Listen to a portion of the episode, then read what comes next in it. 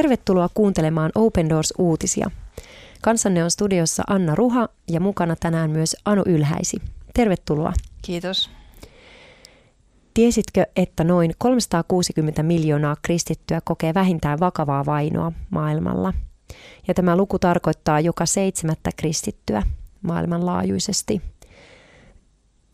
Open Doors on vuodesta 1992 lähtien tutkinut kristittyjen uskonnonvapautta ja vuosittaisen World Watch List-raportin julkaisee itsenäinen World Watch-tutkimusyksikkö.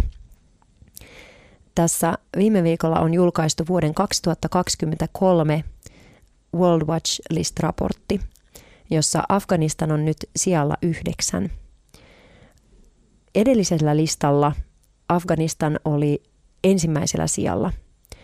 ensimmäistä kertaa nousi Pohjois-Korean ohi sen takia, että kristittyjen vaino siellä Taleban hallinnon valtaan nousun myötä ja sen jälkeen lisääntyi niin hurjasti ja nopeasti.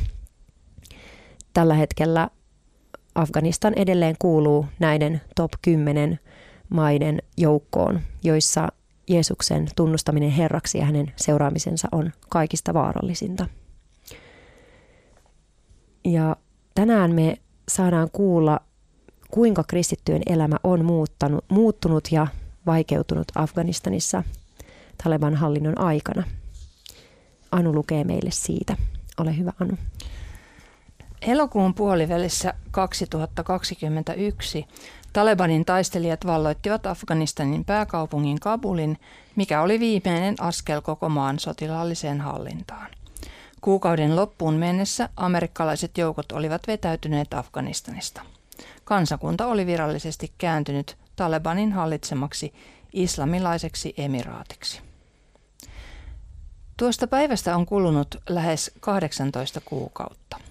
Open Doors haluaa jakaa ensikäden tietoa sekä Afganista, Afganistanissa asuvien kristittyjen tilanteesta että niiden afgaanien tilanteesta, jotka tekivät tuskallisen ratkaisun paeta Keski-Aasiaan ja elävät siellä pakolaisina. Noustessaan valtaan Taleban lupasi maltillista kohtelua, esimerkiksi naisille ja uskonnollisille vähemmistöille. Miten on lupausten laita nyt? Alueella oleva Open Doorsin kumppani Hana, jonka nimi on tässä turvallisuussyistä muutettu, kertoo – Maltillisuus ei ole vielä tullut näkyväksi Afganistanin kansalle. Itse asiassa ollaan menossa huonompaan suuntaan. Aina kun menettelytavat muuttuvat maltillisemmiksi, ne hyvin nopeasti muutetaan vielä aiempaa ankarimmiksi säännöiksi. Taleban on menettänyt kaikkien ihmisten luottamuksen ja monet elävät hyvin epävarmaa elämää.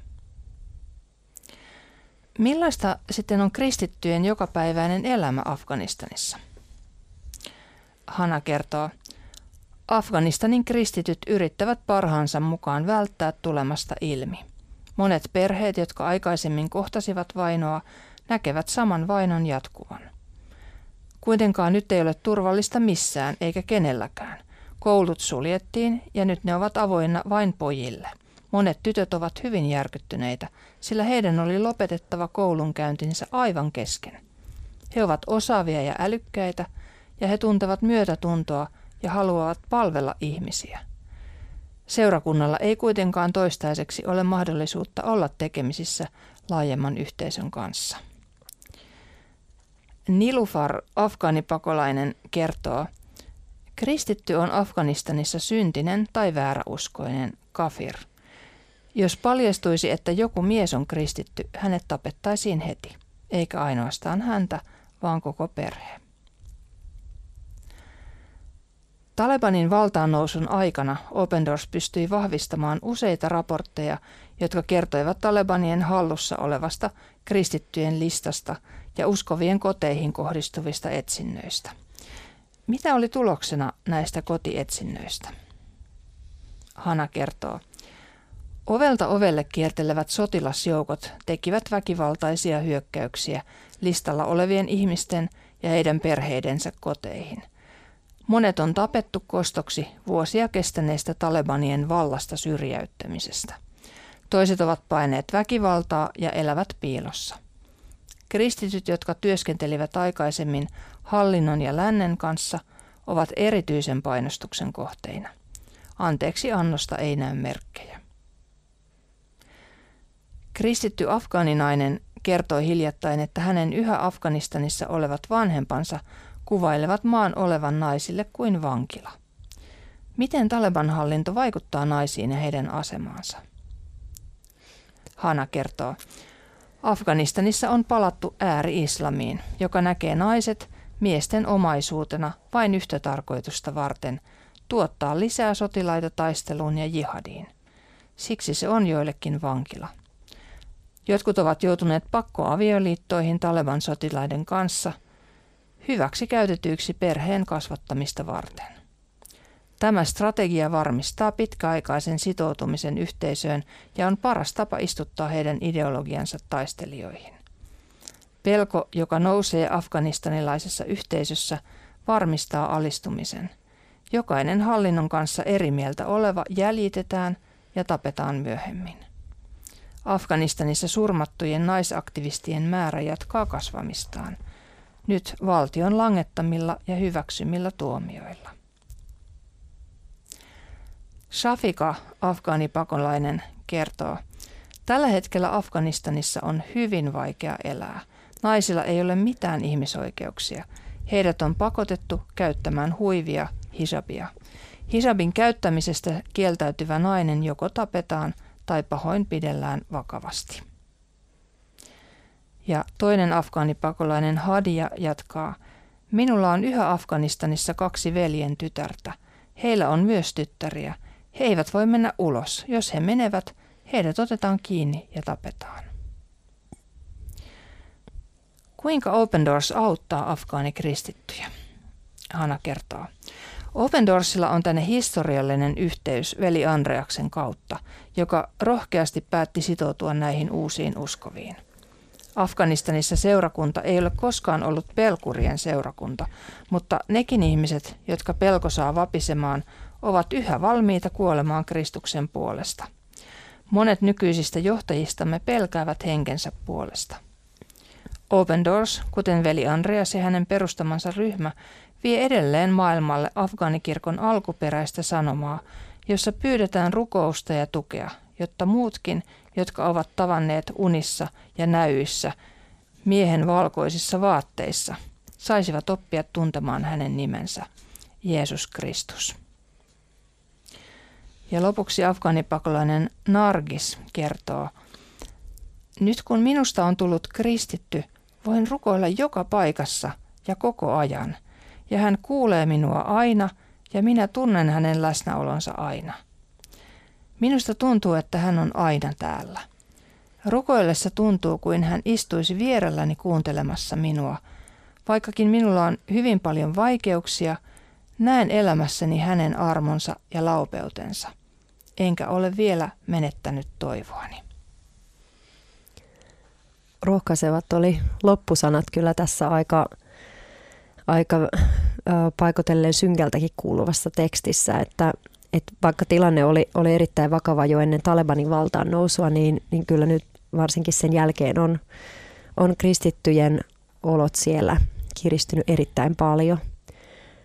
Ja tässä äh, oli myös tulotu tälle esiin, että miten niin kuin miesten ja naisten – jotenkin elämässä se vaino näkyy ja ehkä vähän myös eri, eri tavalla tulee se vaino näkyville, että, että kristityt miehet kokee uskonsa tähden pilkkaa, vankeutta, vammautumiseen johtavaa kidutusta ja uhkailua ja mahdollisesti kuoleman myös, niin kuin tässä oli mainittukin. Ja sitten Afganistanissa naisilla niin kuin on ollut ennen Talebania jonkinlainen rajallinen sosiaalinen ja taloudellinen itsenäisyys, mutta he on kuitenkin olleet jo ennen sitäkin erittäin suojattomia fyysisen väkivallan edessä ja nyt, nyt etenkin.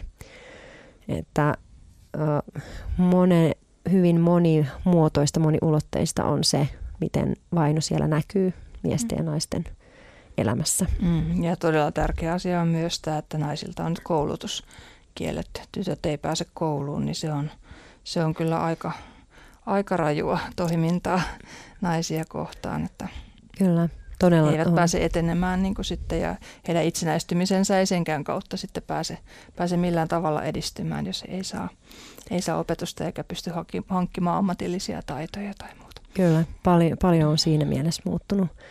Joo, mutta se, se, mikä on mielenkiintoista niin kuin Af- Afganistanissa, uh, on uh, paljon semmoisia kertomuksia siitä, että, että kristinuskon kääntyy yleensä koko perhe. Ja, ja se on kuitenkin semmoinen ilon, ilon ja kiitoksen aihe, että, että monen uskovan naisen ei tarvitse kohdata sitä väkivaltaa välttämättä omalta perheeltään, niin omassa, siinä omassa perheessään. Et muiden kristittyjen tavoin he toki pyrkii pitämään uskonsa salassa välttääkseen sen yhteisön niin kuin vakavan vainon, mutta, mutta kuitenkin tämmöinen mielenkiintoinen uh, yksityiskohta on, on Afganistanin kristittyjen tällaisessa niin kuin perheen, koko perheenä tullaan tuntemaan Kristus. Mm. Joo, se on hienoa. Ja sitten myös tämä, mitä, mitä tapahtuu täällä ja, ja muslimimaailmassa yleensäkin on paljon tapahtumista, että unessa Jeesus ilmestyy. Mutta siitä sitten täytyy tietysti vielä niin jotenkin mennä eteenpäin, että tunnistaa kuka hän on. Kyllä. Että, että tota, kristittyjen todistus on todella, todella tärkeä kuitenkin sitten. No, näin on. Ja ihanaa jotenkin, täytyy jotenkin vielä kerrata toi äh, Nargisin loppusanat, ja, joka johdattaa meidät myös, myös rukoukseen, kun hän sanoi, että nyt minusta on tullut kristitty ja voi rukoilla joka paikassa ja koko ajan, ja, ja Jumala kuulee häntä ja kuulee meitä, meitä koko ajan. Niin halutaan jotenkin Jeesus rukoilla Nargisin sanoilla – kiittää sinua siitä, että me voidaan rukoilla joka paikassa koko ajan lakkaamatta hengen antamin voimin. Me saadaan tulla tähän sun eteen yhdessä meidän kaikkien siskojen ja veljien kanssa, jotka on Afganistanissa.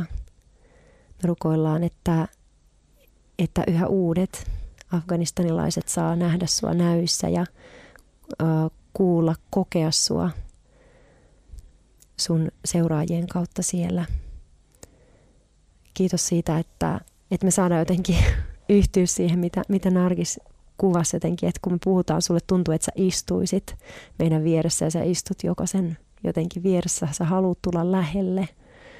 Sä oot halunnut kuolla meidän puolesta. Sä ojennat sun kädet. Pyydetään, että sä siunaat Afganistanin kansaa. Siunaat heitä sun tuntemisella. Jeesuksen nimessä. Amen. Tähän päättyy tämänpäiväinen jakso. Ja jos sinulle ei tule vielä Open Doorsin ilmasta lehteä, niin sen voit tilata osoitteesta opendoors.fi kautta liity. Ja ensi viikolla, jos Jumala suo, kuulemme jälleen.